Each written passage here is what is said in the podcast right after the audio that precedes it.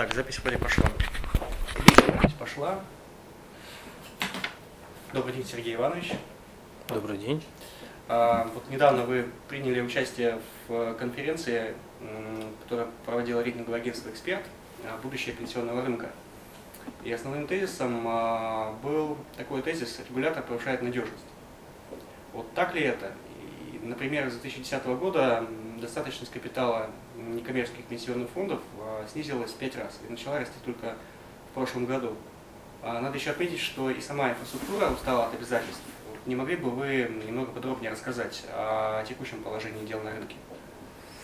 Ну, достаточность капитала была действительно снижена за счет того, что были ры большие рыночные колебания, то есть цены, э, качество активов. Многие активы просто ушли с рынка, э, компании разорились в силу всяких разных обстоятельств. Э, в этом году ситуация, наверное, даже не лучше, может быть и хуже в некоторых местах. Ну, банкротившихся компаний как таковых, наверное, нету, но есть при этом э, закрывающиеся банки, которые Центробанк э, регулирует. Я думаю, что следующим этапом это будет закрытие определенных пенсионных фондов, которые не исполняют обязательства – а, в том числе по достаточности собственного капитала и АУДа. А следующим этапом это будет управляющая компания, что в принципе, наверное, логичное продолжение э, политики Центрального банка. Как регулятор.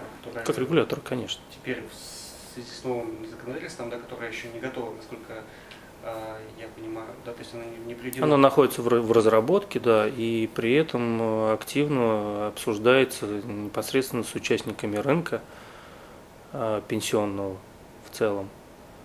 Ну, приходим к каким-то компромиссам. Насколько эффективно сейчас а, взаим взаимодействие между игроками рынка да, и регулятором? Насколько оно выстроено? То есть но, как правило, э, речь идет о крупных пенсионных фондах и крупных э, управляющих компаниях. Э, да, естественно, у них спрашивают мнение, они участвуют в дискуссиях в круглых столах. Мы, то есть средние и мелкие компании управляющие, они остаются фактически, наверное, за бортом. То есть нас никто никуда не приглашает и фактически ставят по факту уже. То есть принимается какое-то решение или идет слух по рынку, например, а, мы уже к этому готовимся. Ну и фактически, наверное, готовы. То есть я, а, так как э, там, работал до этого в банке, я э, знаю, как регулируется, как э, регулирует Центробанк всех. Все, все банки имеется в виду. Соответственно, мало чего будет другого по отношению к пенсионным фондам, по, по отношению к управляющим компаниям и э, рынку бум, ценных бумаг в целом, я считаю, что это в принципе правильно. И единственное, что, наверное, может быть побольше публикаций каких-нибудь. Вот такое вот мнение. Но регулятор, сейчас Центробанк как регулятор очень активен, и в инфополе практически постоянно присутствует, поскольку, поскольку, поскольку постоянно что-то они там переначивают, каких-то игроков э, вытесняют, происходит э, слияние, поглощение, наверное, да, какие-то сейчас активные или нет, незаметно? Или только в будущем э, будет понятно? Ну, я думаю, что это будет, наверное, в будущем понятно, потому что неизвестны правила игры на данный момент. На слухах строить какие-то будущие свои действия – да, понятно, что э, по собственным средствам, по тем же самым, будет ужесточение, контроль и эм, то есть все должны быть к этому готовы. Естественно, все, все так и делают. То есть приводят свои активы в порядок. Эм, это правильно. То есть если у кого-то там были какие-то схемные дела, они их закрывают. А, так или иначе, кто-то с этим справиться не сможет в силу разных обстоятельств. Э, поэтому активно идет, э, начиная от присоединения пенсионных фондов, заканчивая, наверное, в дальнейшем уже э, закрытием передачи всех денежных средств непосредственно в ПФР. Но вот говорите о слухах. Какие слухи самые последние ходят? Последнее, вчера была публикация, но и две недели назад где-то я, опять же, услышал от э, пенсионных фондов и от ЦБшников о том, что э, Центробанк будет э, контролировать пенсионные накопления, размещение пенсионных накоплений ежедневно. Вот. При этом существует масса, естественно, нюансов по этому поводу. Как будет происходить регулирование, еще никто не знает какая будет отчетность, кто будет спрашивать, то есть либо будет пенсионный фонд непосредственно отчитываться, э, либо, что логичнее, э, запрашивать об этом спецдепозитарий, который контролирует пенсионные фонды, э, для того, чтобы была более, ну, скажем, не то, что достоверная информация, а у спецдепа есть информация ежедневного, ежедневная вот данного характера, а пенсионному фонду придется запрашивать а, либо у управляющей компании, либо у спецдепозитария, что в принципе, не знаю, ну, наверное, займет какое-то время как минимум. Соответственно, а, меня должен пенсионный фонд уведомить о том, что вводится такая вот форма отчетности, а, просим вас в такие-то в такие-то сроки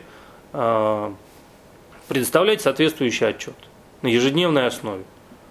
Э, соответственно, все это должно быть регламентировано, и регламента еще никто никогда не видел. То есть вот есть такие слухи. Э, то, что это введется, 100%. Когда? В июне, сомневаюсь. Э, то есть в данном случае вопрос нормативных документов и вопрос технических, ну, технический вопрос, в каком виде это все должно подаваться, он не решен. Ну, то есть с, даже вот с точки зрения инфраструктуры, да, и каких-то той же самой там информаци, информаци, информационной, да, коммуникативной какой-то формы не очень пока понятно, как оно будет выглядеть. Или ну, на уровне законодательства пока еще, то есть и... и то, и другое одновременно. И так, и так нету. Ни законодательства, ни, ни инфраструктуры. Ну, инфраструктура-то у Центробанка, наверное, все-таки общая есть, а, непонятно, кто будет э, смотреть э, за этой отчетностью. Вот так. Ну, а им будет выгодна эта аналитика ежедневная, то есть они будут э, получать более достоверную или фото в режиме фактически реального времени, они просто хотят... В, ре, в режиме реального времени не получится, это задержка как минимум на один день. Угу. В режиме реального времени это крайне тяжелая задача, и я думаю, что она, наверное, невыполнима совсем. Со временем, может быть. А, вот вы про а, ПФР говорили то, что да,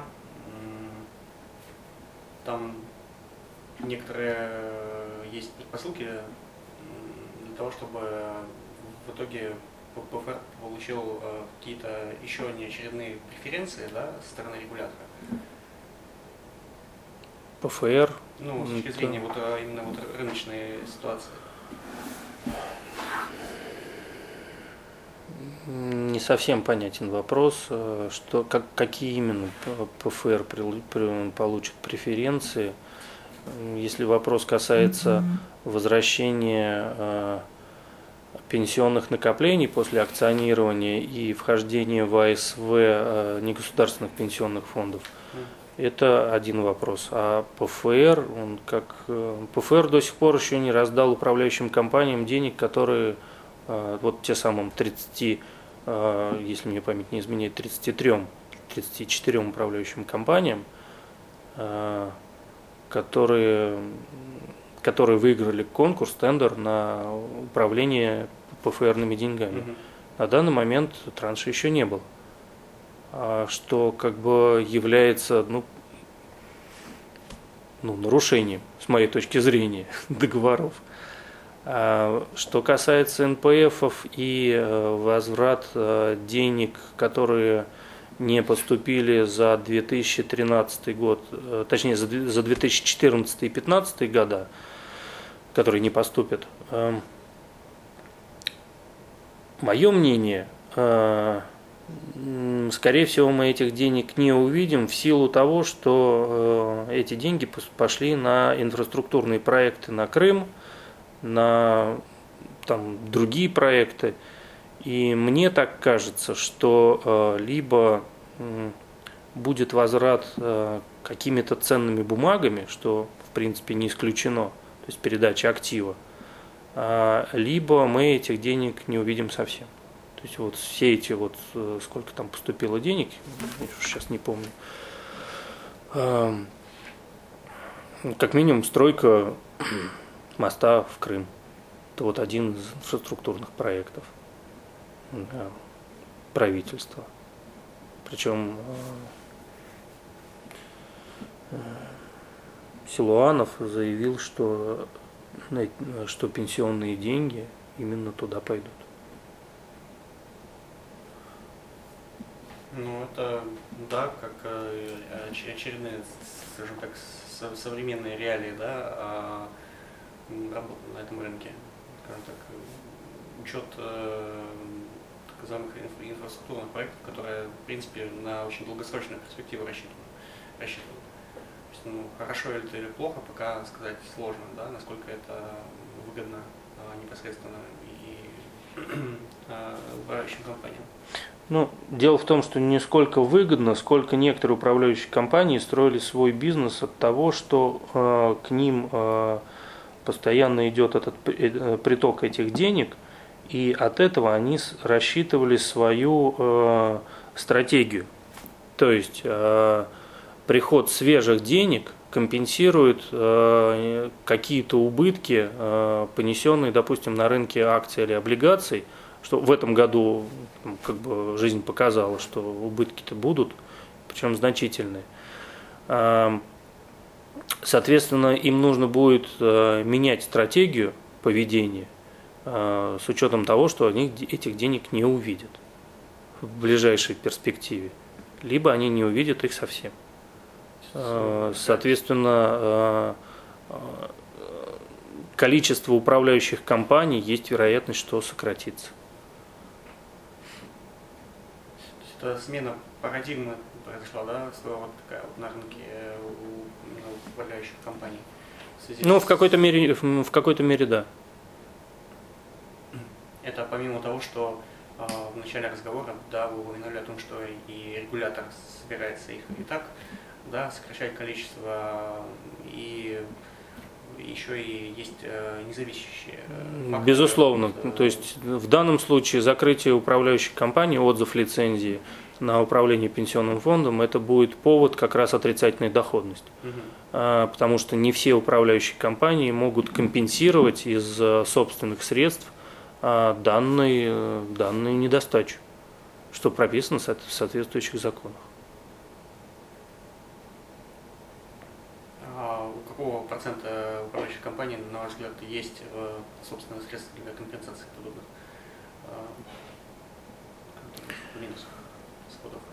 Ну, с моей точки зрения, наверное, процентов 20-30 э, управляющих компаний располагают этими средствами.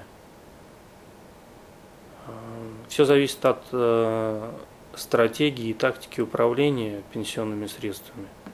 И с моей точки зрения, э, если э, управляющая компания брала на себя повышенные риски, то, соответственно, она должна была понимать, что эти повышенные риски отражаются на э, ее лицензии. То есть фактически около 20-30% компаний, управляющих, они останутся на рынке, исходя из ну, такого ну, не совсем так. Э, с моей точки зрения, все-таки не 20-30, а, то есть вот мгновенной ликвидностью а, обладают вот те самые 20-30% управляющих компаний. А в живых на рынке останется, ну, конечно, гораздо больше компаний, потому что а, я, например, не знаю, что произойдет завтра.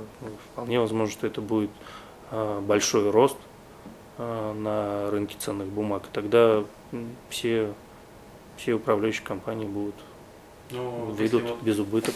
Для завершения на позитивной ноте, чтобы закончить разговор, вот даже вот без учета там резкого роста да, на рынке ценных бумаг, то какие-то позитивные э, вот, перспективы вот, на, на будущего рынка, они есть, то есть вы о них как раз говорили, то, что произойдет упорядочение какое-то и, и улучшение, да, освежее, скажем так, будет более прозрачным этот рынок, более понятным как для игроков, так и для непосредственно получателей.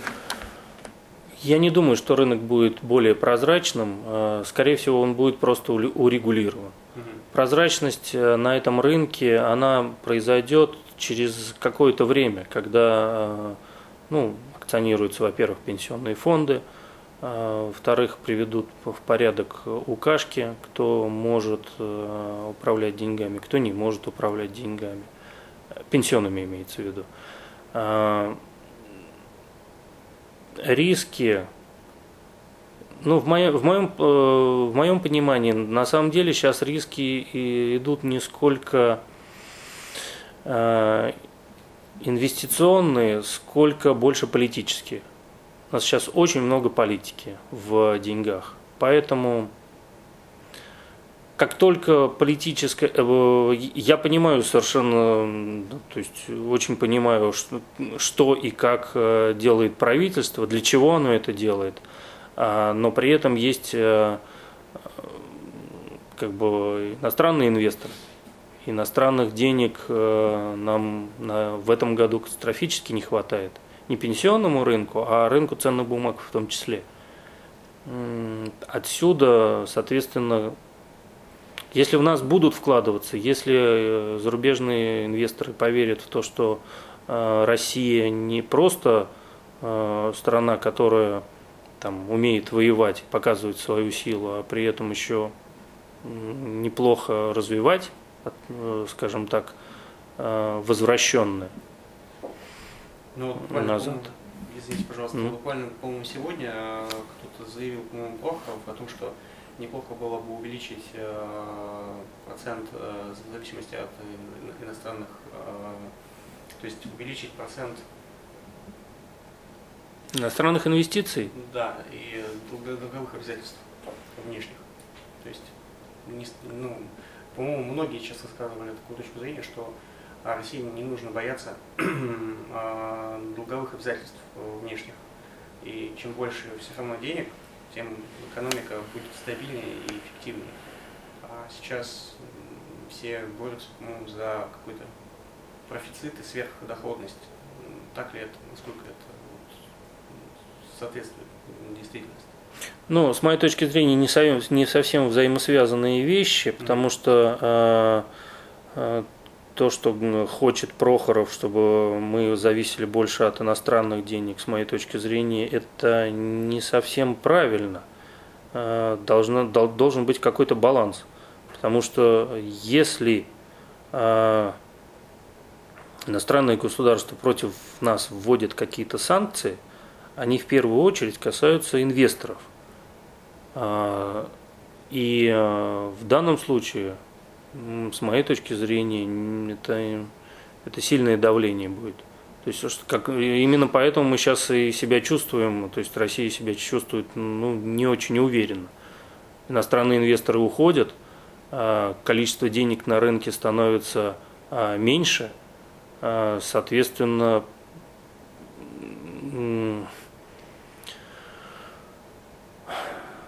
скажем так, э, тяжелее становится торговать. То есть, вот, например, по... чем больше на рынке игроков, э, тем рынку лучше. Ну, это априори, э, то есть аксиома.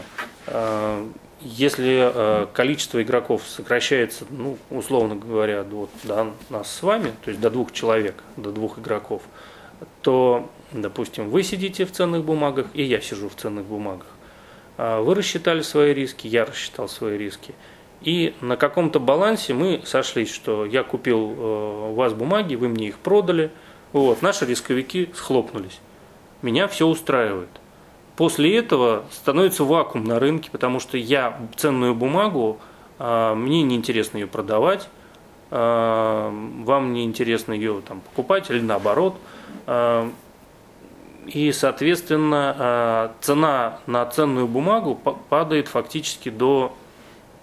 Либо она никак не падает, то есть она вот устаканивается, доходности нету. Либо, соответственно, она падает. То есть кто-то хочет, никто не хочет купить ее дешевле. Соответственно, нет справедливой цены получается замкнутый круг. Чем больше игроков, тем больше, соответственно, а, желающих купить, продать, отсюда формирование цены. Ну вот а, за счет этого, а, конечно, игрок, я считаю, что игроков на рынке должно быть как наших, так и не наших значительно больше. Что показывает, в общем, практика там, двухлетней давности, когда ежедневный объем был в три раза больше. По, соответственно, по индексу, по, по ММВБ. Показатель. Ну что ж, будем тогда надеяться, что все порядочится и вернется хотя бы вот к тем каким-то позитивным. Конечно, вернется. Что ж, спасибо большое. Спасибо вам.